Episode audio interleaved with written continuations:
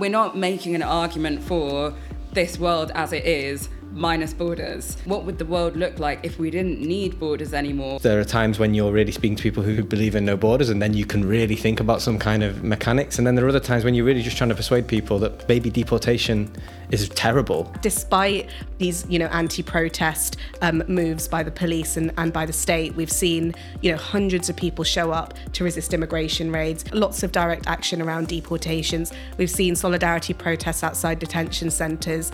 We should be thinking about not just what change we're making in the here and now and what we're prefiguring right now, but also what are we making possible for people who come after us.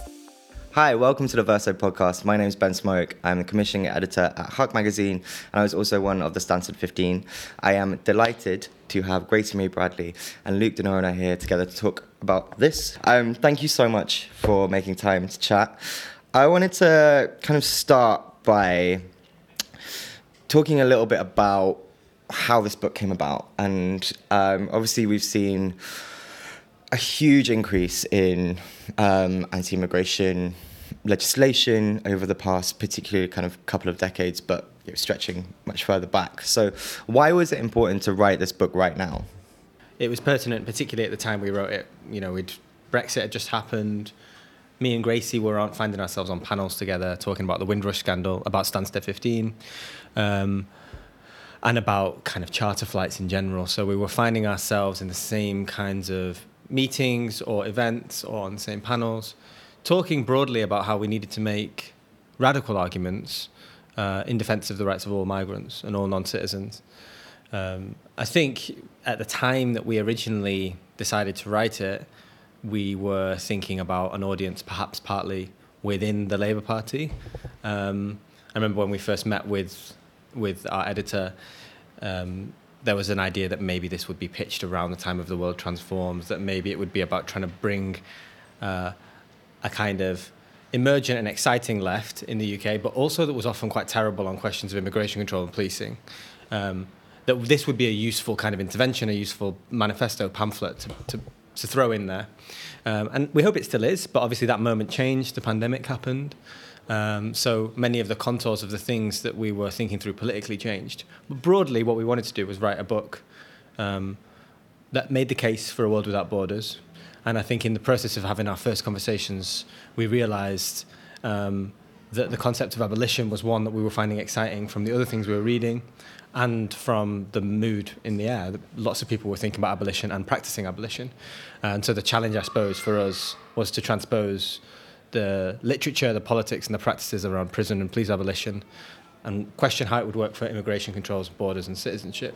We've done a few of these podcasts now, and we did one um, around the abolition of family. One earlier in the year, we were talking um, with um, Matt Foot and Morag Livingstone about um, police, and we kind of got onto that.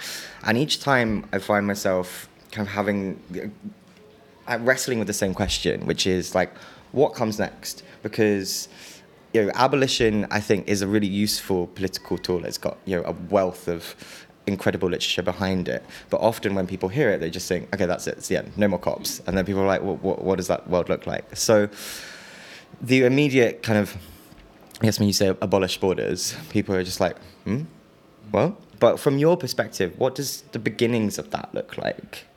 As we were really keen to emphasize in the book, we don't think that there's one hegemonic view of the world in which we will all flourish at some amorphous point in the future. We're not kind of trying to set out programmatically, you know, A to B, this is how we get there.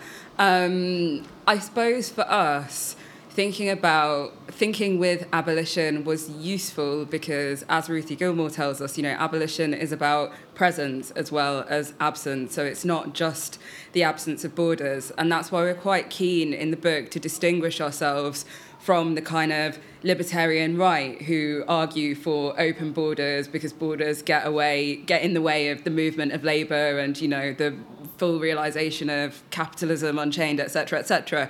So that we're not making an argument for this world as it is minus borders. Um, that's not what we're trying to say. And I think, you know, we draw on that really rich abolitionist literature we draw on Angela Davis's question around, you know, how do we make prisons obsolete? We're really thinking about how do we make borders obsolete? How do we change the social conditions to which borders are a response? What would the world look like if we didn't need borders anymore, recognizing that they already don't solve the problems that people say they solve? So that's really our point of departure. And so you'll see that when we start thinking about non-reformist reforms or changes in the here and now, we're thinking right, you know, we're thinking at a kind of city community level. You know, we're talking about sanctuary cities, universal access to public services, and so on. Um, you know, people able to move and work without their rights being limited. But we're also thinking really expansively about relations between nation states and relations between political communities. You know, we're thinking about in the medium term, what if more countries had, for example, free movement agreements with one another, bilateral free movement agreements? Uh, what if we picked up Achille Mbembe's invitation to make Africa a space of free movement? Um, what if actually global development was not about kind of fixing and immiserating people in the poor situations that they're already in right now? What if actually we were I don't know, sharing technologies that made people more able to adapt to climate catastrophe. Um, so that's for us, when we look at those non reformist reforms, that's where some of those seeds are right now. But I think the big question, and what we're really pointing to, is the fact that there've got to be ways of relating to one another that don't mean we each have to be in a nation and have relations that are mediated government to government. There've got to be other ways for us to relate to people near us and far away from us that don't involve a violent, punitive state. And we see those relations, you know, every every time there's some kind of direct action, solidarity action, every time that somebody does something, I don't know, sets up a, a free kitchen, a, a, pantry in the neighborhood, um, reclaims some fallow land and decides to grow things on it, um, we see those seeds all the time. I think it's harder to think of at the big international level. Um, but that's the challenge that we want to lay down to one another. And I think for me, that question was really raised by Angela Davis speaking a few years ago at the South Bank Centre when she said, Why do we assume that the nation state is the default container for human community? And that's really what we're inviting people to think about. I think that's really interesting. And I think that lots of what you've covered there almost um, like it fills me with hope, but it also fills me with dread in the sense of like these things. I can't remember who the quote is, and I'm definitely going to bastardize the quote, but um, is you know there's only one thing we need to change, and that's everything. And what I really love about this is the way that you kind of take borders and kind of segment them and look at how they interact, you know, kind of with race and with gender, with family, with capitalism, um, and it just becomes evident how entrenched they've become. I wonder if we could kind of take a moment, particularly for people that maybe aren't. I mean, immigration law has. I think I read a stat, and this is 100% out of date now because I think it was a few years ago. But I read a stat that was like, in 1971 there was 41 pages of immigration legislation, and now there's 3,000, and it's almost certainly more than that because I think that was like four years ago. And so, even people that work within immigration law you know, can't get their heads around. The Home Office spend most of the time working off of the wrong bits of law. So just to kind of give a real crash course in how borders have permeated our individual lives, because I think that's actually quite an important place to start with abolition and looking at how we can interact with it on a you know not on the global scale, which is like very daunting and terrifying. Um, so yeah, if you could just sort of like run through that real quick. Yeah, I mean, maybe one thing to say is that people have heard of the hostile environment. Most people in the British context um, which became a kind of objective criticism around and scandal around the Windrush scandal. Um, the hostile environment was really about trying to internalize the border, make borders every day, by enlisting all public services to have to, you know, perform certain forms of checking, status checking, and to share information with the Home Office. So that's a good example, I think, of how all that does is extend a set of processes which were already happening and are happening all around nation states all around the world.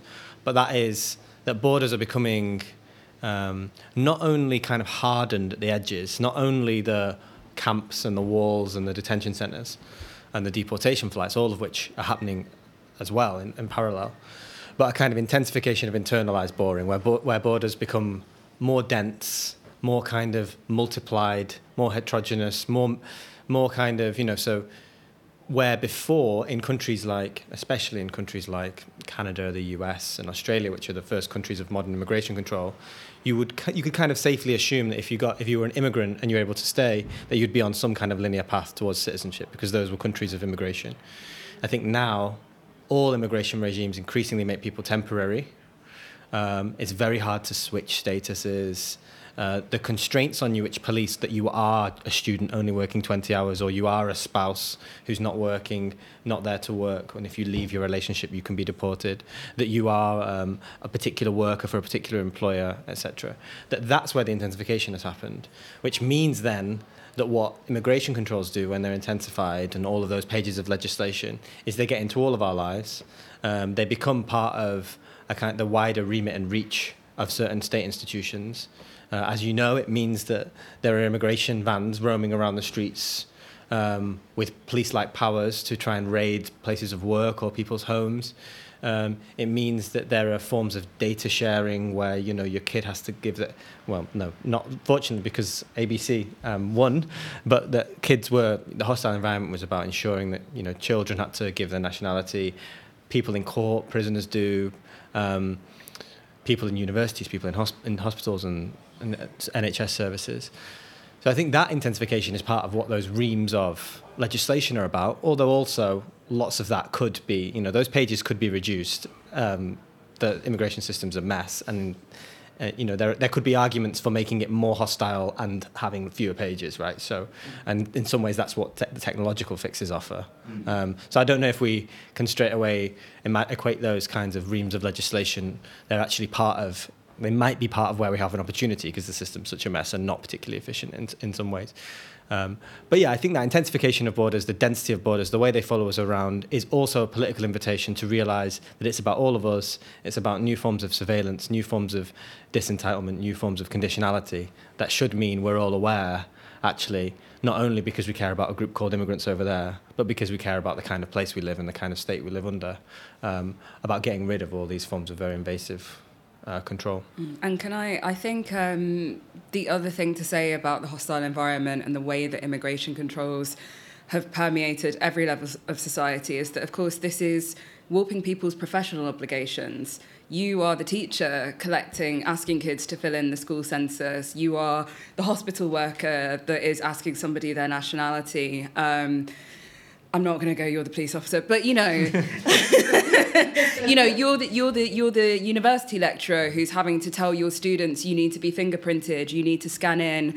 I have to hand this list to a certain office in the university, and they have to share this information with the Home Office. So it's also disciplining public servants into surveilling um, people that they're, you know, ostensibly there to treat or teach, nurture educationally, and of course that runs really strongly in tandem with the securitization of our public services more broadly, um, because that system of checking runs alongside, you know, kind of gangs policing surveillance, gangs matrix, and so on. It runs alongside lots of counter terror policing and initiatives like Prevent. So you're kind of seeing all of these different suspect groups, A, being surveilled and policed in these different ways by public services, but you're also seeing that policing becoming an integral part of public services that ostensibly are not supposed to be about that at all. And that's a state that governs all of us. Those are public services that we all access. And so yeah, it might be terrorists and immigrants and so on right now, but it's also benefits claimants. So you've seen the same kind of data sharing that was done between public services and the Home Office to migrants. That's happened now with disabled protesters, having the DWP notified by the police, oh, well, this person was at a protest. Are you sure that they actually can't do X, Y, Z? Do they actually need that benefits entitlement? So it's a kind of policing that, you know, whoever becomes suspect, that category is not fixed. That's going to affect all of us at some point.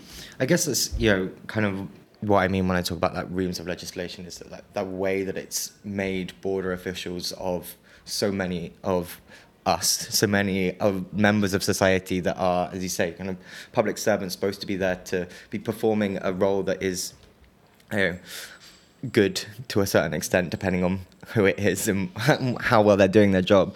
Um, and I think that's really what I got from this, and what I think is so important about it is understanding that the struggle against borders and the struggle to abolish borders is not simply limited to the emancipation and the liberation of people that are seen as other of a migrant class. It does affect every single person, even down to, you know, even in the last sort of few years, you now the way in which we rent right has changed. You know, you have to jump through certain hoops, which makes it very difficult if you're on a low income and you don't have identification to then be able to rent a house because of immigration legislation.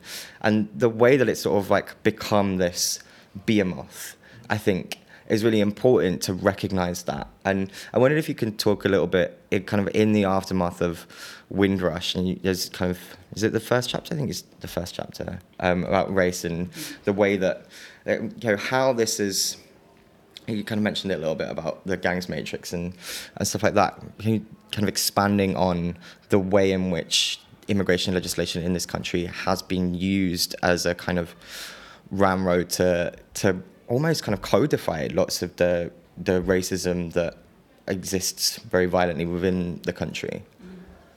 Yeah, I mean, on the question of criminalisation, I think it's worth picking up that both me and Gracie had spent time in our previous work and continue to thinking about the problem of people who are criminalised and in the immigration system.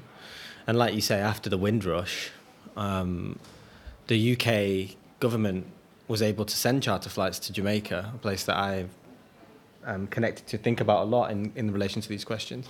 Um, precisely by arguing that everyone on the flight was a serious foreign criminal. And so every press release from the Home Office was that this flight has nothing to do with the Windrush migrants. Everyone on it is a serious foreign criminal.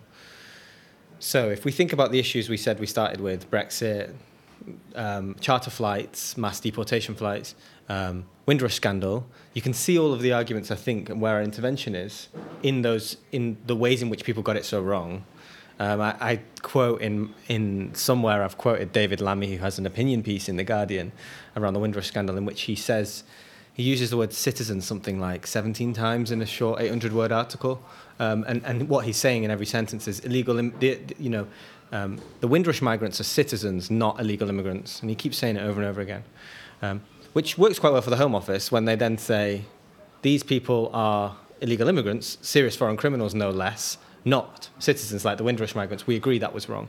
So while the Windrush scandal was the only time I saw the Home Office on the pages of the right wing press uh, being, you know, criticised for being too harsh or too blunt, or rather just deporting the wrong ones, basically.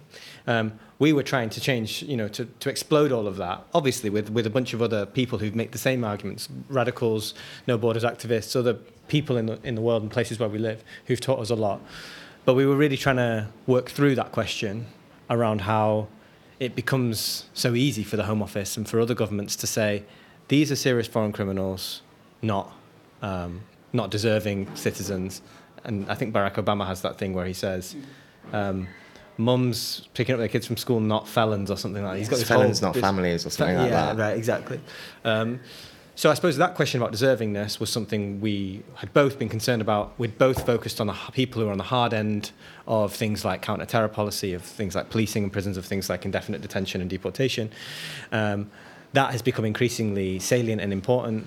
And I think what the book, in a way, you can think through what it does in the in, in the race chapter in particular is think about how. Uh, in policing and prisons chapter, in thinking about counter-terror, in thinking about race and capitalism, thinking about how racism, other forms of undeservingness through not being productive, um, not being a proper gendered, um, not being a proper, acting as a proper woman, a spouse often, or as a responsible father, etc.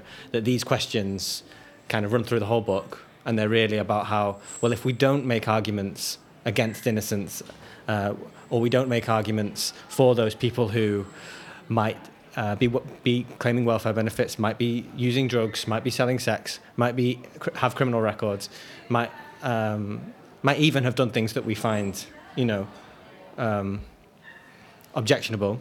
If we don't have arguments for those groups, then we're just going to wait until the goalposts shift and there's another deportation flight.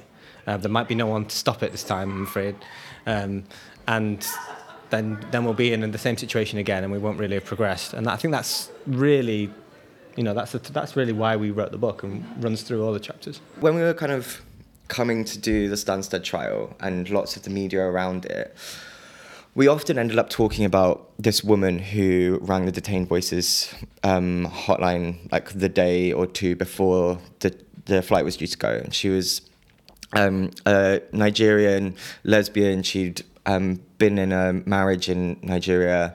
If I remember correctly, it was like an arranged or forced marriage. She'd had children. She'd left, come here to live as a lesbian. Was like vibing, you know, full L word, just the truth. And then she got detained. Uh, and she was kind of sending money back to support her kids who were being looked after by her sister. Um, she got detained and she was going to be deported. And her, like two days before, her abusive ex-husband rang her and was like, "Yo, we know you're coming. I know you're coming. We're going to be waiting here and we're going to kill you." And we, which obviously, you know, like even now, I remember, I vividly remember the, the last words she said on that call were, I'm begging you, I'm begging you, please help me. Who's going to look after my children if I'm dead? I'm begging you. And it's just like, I still get chills thinking about it because we read it on the way to the airport when we were doing it to like really center ourselves in what, and it was, you know, one of the things that I ended up talking a lot about in the media. And there is a utility in it. Like, you know, obviously her, she, did not deserve to be nobody deserves to be deported but like her particular circumstances were so extreme that she was facing death she was facing torture.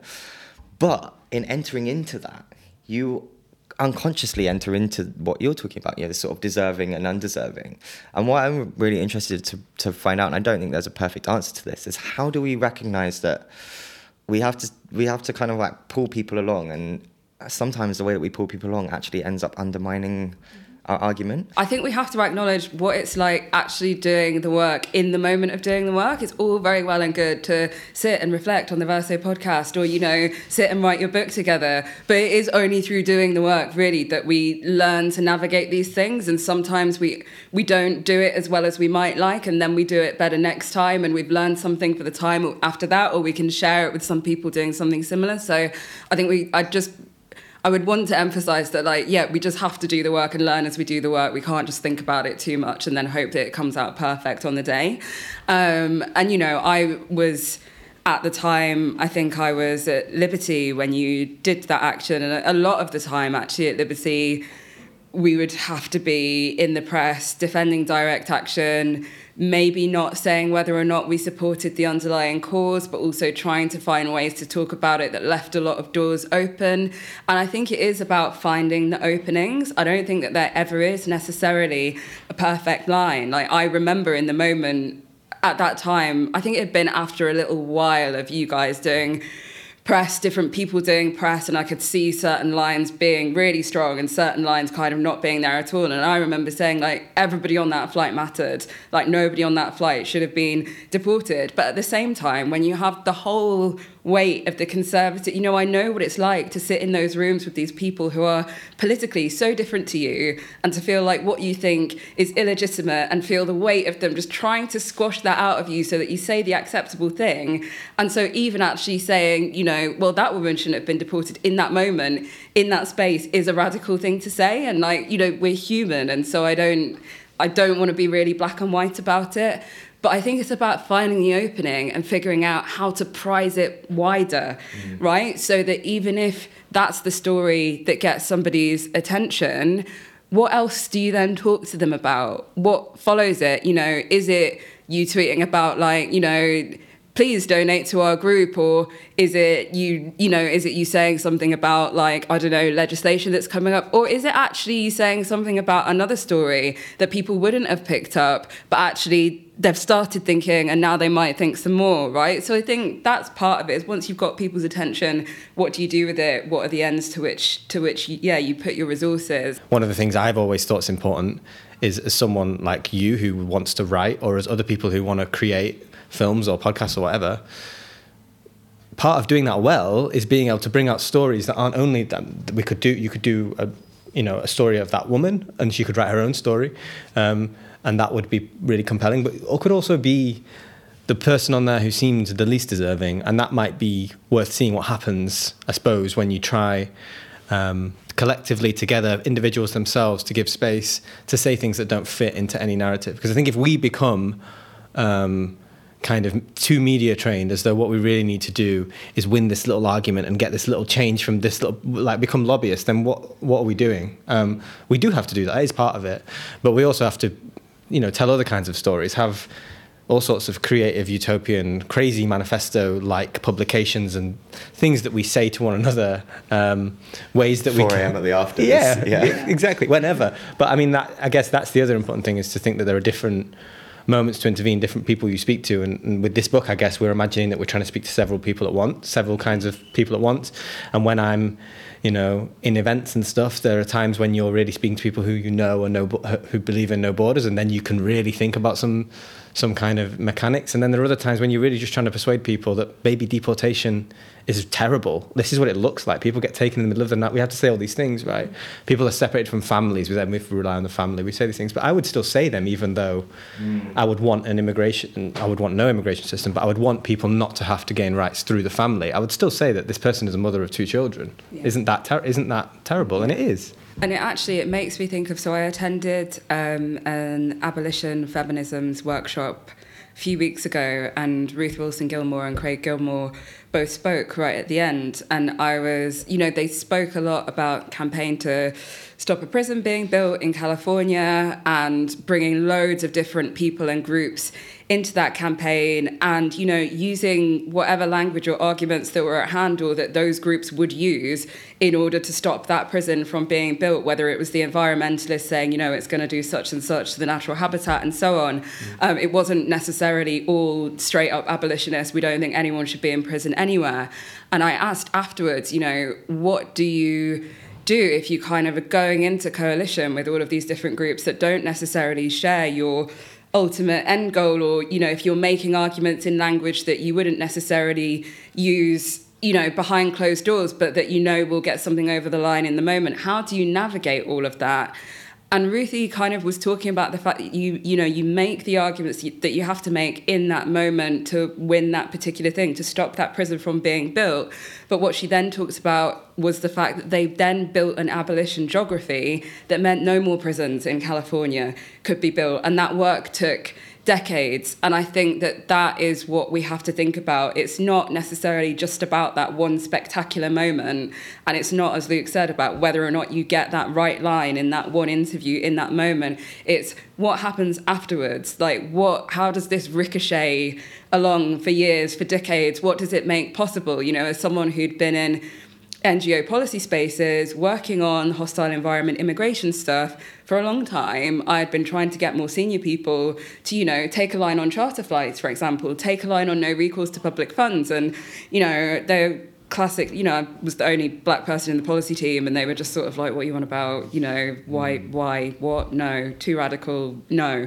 So I was dismissed quite a lot after you did your action, what do we have? So many reformist NGOs stop the flights. And you know what? I'm not going to be snarky about it mm. because actually, that is just what everybody needed to be saying. And that is what people needed to be working towards. Like, that is the shift that needed to happen. And that action prized open that space, and you made space for lots of people in lots of different institutional contexts to do work that they'd been trying to do, to be heard in ways that we hadn't been heard. Um, and so ultimately, like, yeah, your lines might not have been exactly what you wanted them to be, but look what became possible.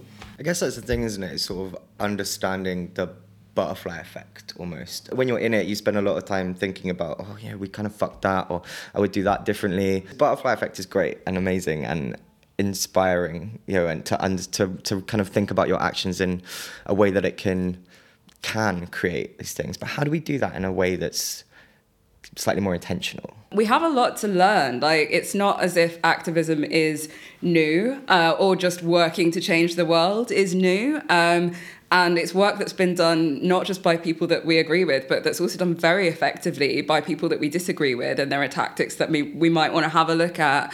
Um, so there's a lot that we can study and read and learn about social change. Um, so I think that that's part of it. Um, but I think if we just understand ourselves as part of a wider ecosystem, that I think takes a lot of the pressure off. And I know that you've talked about abolition feeling kind of daunting or overwhelming, but actually for me, when I think about like I am one person acting and working with lots of other people sometimes we're doing that strategically and together, and sometimes we're just doing things at the same time in the same moment, and we don't know how they're going to interact with one another. I feel like that takes a lot of the pressure off me. And if I also recognize that I'm doing work that might, you know, it might have an effect not in my lifetime, in somebody else's lifetime, um, if we get out of the kind of temporality of the election cycle or the sound bite um, or the you know the day's news that also takes a lot of the pressure off because we should be thinking about not just what change we're making in the here and now and what we're prefiguring right now, but also what are we making possible for people who come after us? Um, what might we inspire um, in people who see what we're up to right now? Um, so I think for me, kind of, you know, black feminism has done a lot for me and kind of helped me move away from the very masculinist, patriarchal, heroic narrative of it's one person that, you know, stands up to a cop or you know like you do it together. You guys did that action together and you were supported by an even wider movement. Like none of us is doing anything on our own. Um, so i think it's about understanding where we are in the ecosystem and recognizing that look, there are people who are firefighting sometimes and just stopping the terrible thing from happening. And I think that's what a lot of NGOs are doing. That's sometimes what's happening when there are big waves of protest against specific pieces of legislation. Um, that's what lawyers are doing when they're doing one to one casework, getting somebody off a flight, challenging no recourse to public funds conditions. So sometimes you're just trying to hold the status quo. But the reason we have to look at our whole movement is that we can't all just be trying to do the firefighting. And I think for me, that was part of why we wanted to do this book with its big, imaginative, ambitious vision, because somebody has also got to be stepping back a bit and thinking, what does the world we want to live in look like? What's our long range goal? How do we think we're going to get there? How does that firefighting fit in with that world we want to get to? Because we know the status quo doesn't work. It's not actually where we want to be. And I feel like the political moment, not moment, but I feel like the political mood of the last few years has had the effect of really pushing people up into firefighting and people not being able to rest and look back and think, there's utopia, that's where I want to be thanks so much for your time. It was a great conversation. I think so much of it, um, when we talk about like things being daunting, uh, is when I'm like sat at home at like 2 a.m. And when I'm out and when I'm organizing and speaking to people, um, as you were saying, like with the ecosystem, it sort of fades away. And so now, in a beautiful segue, we're going to speak to Zehrah Hasan from Joint Council for Welfare of Immigrants, talk more about direct action, talk more about like physically taking lots of the ideas in this book into the real world? So, I'm the advocacy director at the Joint Council for the Welfare of Immigrants, um, which is an organisation that was set up over 55 years ago by um, the community, um, anti racist community, and migrant communities in Southall, basically to fight against fascism at the time and like really right wing government policy around migration. And 55 years later, we're still here doing the same thing. Um, and essentially, we kind of you know, do public campaigning, um, parliamentary work, um, and also legal work. So we represent individuals uh, in their immigration cases as well, basically to fight against the really hostile um, policies of this government and governments before it and governments to come, um, and also to try and kind of build the movement of people who will join us in that fight. And so um, we've just kind of spoken to Gracie and Luke about the way in which borders have developed over the last, I mean, particularly a couple of decades, mm. and their vast expansion into our private lives and globally. And I wondered whether you can talk a little bit about how you guys are, are fighting that, kind of beyond just the the I was going to say simple legal cases. None of them are simple, but kind of it, the reaching out, the you know the the trying to join the dots together, which I think is you know, such a an important part of it and a theme that keeps coming up in lots of these conversations. Definitely. Yeah. I mean, I think, you know, as you kind of say, what we've seen over recent years is like increased bordering in like every aspect aspect of our lives so whether that's kind of you know borders to be able to access basic services like healthcare um, and schools um, or whether that's like you know kind of physical borders and people being forced to cross the channel because this government doesn't want to open safe routes for them um, so we we basically try and support everyone and every person who's moved to the UK, um, however they've moved to the UK, um, and whatever kind of situation they're in. But at the moment, I think our kind of key focus really is on, um, you know, advancing the rights of migrant workers um, and particularly undocumented migrant workers. Also, trying to address the issue of undocumentation more generally and how it's actually immigration policy and like very expensive visa fees that push people out of status and leads to them becoming undocumented and then being subject to criminalization by this government.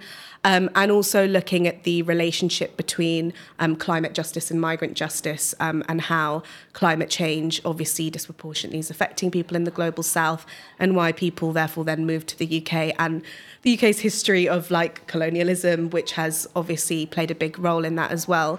Um, so those are kind of our key focus areas, but we obviously have been doing a lot of work to respond to the kind of moves that this government has been making as well, like the Rwanda plan and like the kind of increased criminalisation of people forced across the channel.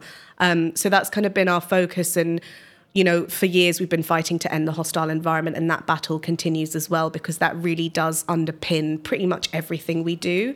Um, so we organised a carnival of resistance this summer to mark 10 years of the hostile environment and the kind of fight towards, you know, ending it in the future. So um, yeah, we kind of work across all areas and importantly support the rights of all migrants, you know, whoever they are, however they came to the UK and whatever they need. And obviously, like at the moment, we are in we in autumn now? Where are, where Yes, are we? autumn, autumn, yeah. we had. It we- doesn't feel like it, It but we are, doesn't. yeah. It's like 900 degrees in here and out there. It is, yeah. Um, yeah, we had hot strike summer. Yeah. We've got a hot strike autumn. Yeah. We're gonna have a hot strike winter. Perfect. Um, my favorite. Um, and obviously, you know, it's incredible and, and great, but I think it would be fair to say that there have been some issues in Mm-hmm. terms of a wider trade union movement and the way in which they have interacted with a lot of the struggles that Yeah. you know, JCWI and many others are involved in. Can you talk a little bit about what JCWI are doing to try and interject um, you know, migrant rights and the rights of migrant workers and, and wider struggles within that? Yeah, definitely. I mean, I think, you know, like you say, like historically, you know, I think a really prime example of it is the Grunwick strikes, you know, which was a strike led by migrant women um, that was undermined by parts of the trade union movement. And I think that history is really important for us to contend with. Um, but I think there's so much scope now for trade unions to get it right and to be able to support migrant workers. So we work very closely with the kind of grassroots migrant led trade unions. We work very closely with um, amazing unions like IWGB um, to kind of advance the key demands we have on migrant workers' rights. And those are things like abolishing the illegal working offence, so everyone has the right to work, abolishing um, right to work checks um, by employers, um, making sure that people can um, come to the UK and access safe work as well, because at the moment there's a real focus on kind of temporary visa schemes which we know can push people into exploitation. Liz truss was all about that. And um, you know we've been saying you know it's not this kind of either or of either you know this government saying like no immigration or no increased immigration or increased immigration but treat migrants as cheap labor um, we're kind of saying actually what we need are rights for all workers. And if we have rights for migrant workers that will improve the situation for all workers in this country. And so that's something we're working really closely with a lot of trade unions big and small to kind of make those demands um, and trying to ensure that the trade union movement speaks with a kind of unified voice on these issues. And i think we've seen some unions you know really identify this. The rmt have made some um, you know important comments about how people and, and their members are affected by these issues as well. So i think we can kind of bring them um, all on board and make those demands. And so, for people in the union movement, because I think one thing that I really wanted to get out of this section is for those listening and watching to be able to kind of like have some practical things they can go away Yeah. with. So, people that are involved in the union movement, like, what's the best way, yeah, particularly if they are in some of the more mainstream un- unions Yeah. that potentially aren't quite on board yet, what's the best way for them to start agitating within their union?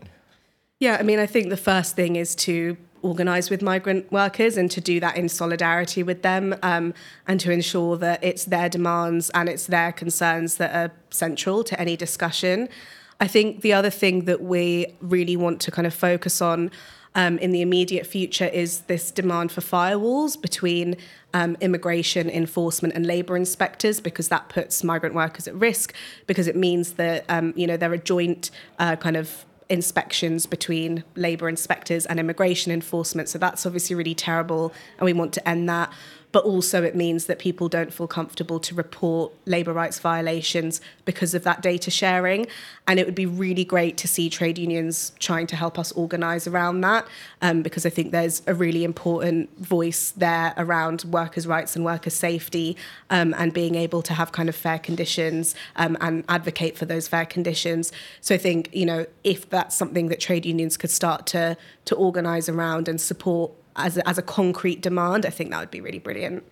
And in terms of people maybe not involved with the trade union movement or looking to organise outside of it, I think one thing, one yeah, one sort of surge that we've seen over the last few years is direct action. Yeah. Um, you know, one or two yeah, I'm aware maybe. of. yeah. um, and so I kind of, you know, I think at the moment there's a case, um, the the Brookhouse case, um, and it was three, is it three? Yep, smashing this. she read it on the way here, and I know, like all information has dropped out of my head. Um, three people locked themselves together um, to stop a coach coming out of Brookhouse Detention Centre just outside of Gatwick. They've now been charged with public nuisance, um, and this is something that we've obviously seen um, yeah, replicated. Uh, you mentioned earlier, you know, the link between climate justice and migrant justice. I also think it's really important to look at the link between the way in which the climate movement, the climate Absolutely. protesters, are being, you know, that often are a testing ground for the way that policing and charging and the criminal justice system will then go out. You know, we saw the Frack Free Three charged with public nuisance, and now Brookhouse Three. Oh, three, Yeah. cute. Exactly. Um, so I just kind of wanted, from your perspective, I've spoken loads. Um, I wanted to talk a little bit about why it's so important that Mm. these actions happen. Um, I know that you've organised across various different struggles and Mm. you know from the grassroots up. So maybe a little bit about your experience of that Yeah. um, and how you got into it. Yeah, definitely. Um, well, I think the first thing to say is that, like, I think one thing that our movement has to do more of, and that I think it is doing, but definitely there's like more room for it, is to connect all these struggles, whether it's policing, climate degradation, borders, prisons. Um, and I think that's why, you know, these movements are really important to kind of bring together those issues. I think also that's in response to the way that the government is acting. Um, you know, we've seen, for example, a kind of raft of you know really draconian authoritarian legislation including the policing act and the borders act and what those things do kind of in conjunction with each other is criminalize um, you know migrant communities but also criminalize people standing in solidarity with them um, and when we're facing such a kind of hostile government, we've got you know massive Tory majority there on the far right. We have a Labour government that you know where Keir Starmer literally said last week that there's not much difference between their immigration policy and the Tories' immigration policy. The only way to materially challenge these things right now in the immediate term is through collective action, um, whether that's through trade union organising or through direct action. I think that's why it's so important. And, you know, there's also the obvious point, which is that, you know, it's people's lives at risk. And if there's a way that we can stop people from being detained, being deported, being ripped from their communities, their families, their homes, then we should be able to do that. And we've seen a growing movement of people doing that despite these, you know, anti-protest um, moves by the police and, and by the state. We've seen, you know, hundreds of people show up to resist immigration raids. We've seen like lots of direct action around deportations. We've seen solidarity protests outside detention centres. And I think, you know, the link with, with climate justice is really important. And I think there's a lot to learn kind of within both struggles. Um, and there's a really brilliant um, kind of grassroots collective that's recently set up called No Borders in Climate Justice. And the work they're trying to do is to kind of bring some of the messaging around, um, you know, the violence of borders and uh, climate and migration to the climate movement as a kind of political education project, so that you know climate activists understand better how their struggle connects with the struggle for migrants' rights. Um, and because we know some climate groups haven't got that right in the past and have said things that you know haven't been. Oh, um, boy. yeah, we could have a whole other podcast about that. Uh, but that will never fucking stop. yeah, exactly. um, but I think that's important because you know there are people who are making those connections. I think Just Stop Oil have, you know, connected some of their actions to the prison industrial complex. So we are seeing those conversations and those links um, kind of starting to formulate more um, within some areas of the climate um, space. So I think, you know, there's so much that we can do together. And if we keep building the movement like we have and making it a more cohesive movement, I think it would be really powerful, um, especially given what we're facing. I think one thing for me is that you're kind of watching stuff uh, like what happened in Pollokshields in Glasgow, what happened in Peckham, um, happened in Edinburgh, Dalston, other places, I'm sure, Yeah. is, um, you know, it takes a certain amount. I think I've spoken about this quite a lot. It takes a certain amount of privilege to be able to, for example, like break into an airport 100%. um, and spend like you know taking everything else aside, just having the time to be able to like yeah. put your life on hold and Yeah. spend all that time on trial and all this stuff. You know, having the connections and the skills and Mm. thing. You know, it's a very limited pool of people that actually have the ability. Um, and the privilege to be able to do that. I often worried about how we could build Yeah. when it was just that, when it was sort of just us you know, going in, breaking into an airport, or just Mm. us locking ourselves to stuff.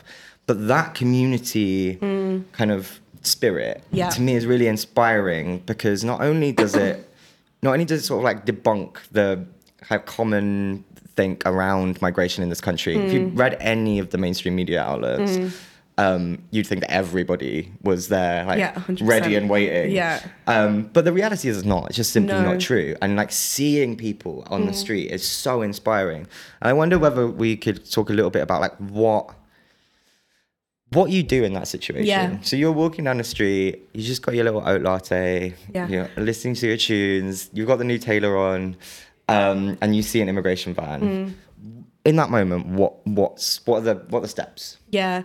I mean, I think the really important thing, and you know, anti raids networks do amazing training on this. So there's way more to say on this than I'll be able to kind of summarize briefly. But um, I think the key thing is to not walk by. Um, it's to stop. It's to center the person who's being kind of questioned or, or harassed by the state to ask them if they're okay, what they need, um, to remind them of what rights they have, whether that's you know the fact that they don't need to answer questions and they can walk away, um, whether that's trying to find them support if it is kind of you know legal advice or, or whatever it is, um, and key key thing is to also encourage people around you to also stop to make it safer for yourself um, and to kind of build a, a kind of physical presence on the ground where you know the the cops or the border guards who are there feel that they are being watched um, and that they can't just get away with enacting violence against this individual or this group of people um, without other members of the public kind of showing up. And I think there's a really kind of strong tradition of this, you know, um, in movements in this country, you know, I think in particular, when we look at groups like Sisters Uncut or Detainee Support, um, or groups like Stop Deportations, um, the Cop Watch Network, these are all groups that have been kind of formed and led predominantly by queer working class women of color um, and you know they've been doing this work for for years and years and there's so much to be learned from those spaces and that's why I kind of remain really involved in that work because I think it's so vital and only through kind of connecting with people in our local communities connecting with those sorts of more radical forms of activism can we actually like bring other people along with us.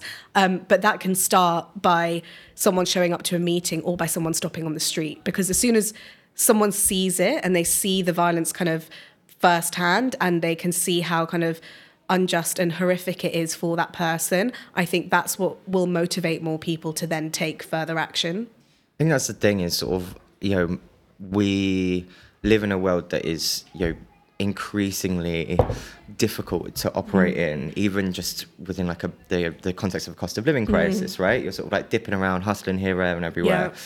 Uh, and particularly in a city like london it's very easy to just sort of be in your in that mm. little tailor bubble. Mm. And suddenly stopping and being like well hold on a second no. Like the violence mm. around you and like when you start to notice it it really I find it really hits it home. But then Yeah. when you connect, and I think the same, you know, the, those the spaces that you mentioned, you know, I, I helped form lesbians, gay support the migrants Yeah. as well, and like that was a really nourishing time for me, and the, Yeah. the connections we made with other groups, and just having that community of people you can go to Definitely. and talk to about this violence and and not just sort of be like oh shit in it but be like okay what are we going to do about it and Mm. Yeah. how are we going to do stuff about it Definitely. so i wanted to end by kind of what people sitting here Mm. can do Yeah. um I mean, it doesn't need to be like a five point plan, but sort of Yeah. like, you know, what what is the major thing that would help you as someone that you know dedicates your life to Mm. organizing within this space that people can start doing um, to try and you know pull the needle, get rid of the hostile environment, Yeah. this government, capitalism, borders, et al. I think um, there's loads people can do. I think obviously the kind of groups that we've mentioned today be really important if people are kind of have the energy and the time to commit to those spaces, to join those spaces and to organize with them. And organizing in those spaces can mean lots of different things. I think it's really important to acknowledge, as we've kind of touched on, that, you know, going and locking yourself to each other outside a detention center or an airport comes with quite heavy criminal consequences um, at I times. that, yeah. it can. um, and therefore, it means that it might be less safe for kind of people from certain backgrounds, particularly racialized backgrounds, working class backgrounds, um, to put themselves in that position because they might be subject to even more police um, violence and brutality from the state, the criminal justice system. That's not to say that we don't do it as well, but it's something to kind of be conscious of. And obviously, those actions are not always accessible as well if you have disabilities and you're not able to kind of lie on the floor for seven hours um, and um, you know then face 23 hours in custody. So I think um, it's really important to acknowledge that, but the kind of work that goes into organising a direct action or kind of community interventions. You know, Copwatch did an intervention last night where they screened a documentary on Stoke Newington Police Station. Um, and so there's so much kind of work that can be done to sort of create these spaces, whether they're disruptive spaces or whether they're kind of educational spaces or whether they're kind of, you know, joyful resistance. Um, and I think kind of beyond that, there's also so much that we need kind of to support our campaigns. You know, JCWI runs loads of campaigns and, um, you know, they're always actions that people can take digitally. And we've seen how those work as well. You know, Freedom from Torture um, and groups like JCWI um, campaigned against Privilege Style uh, to kind of pressure them to not fly planes to Rwanda. And they've actually dropped out of that. You know, we, we, we found that out last week. And so that kind of campaigning that's targeted towards corporations like does work. And that's something we need people to support too.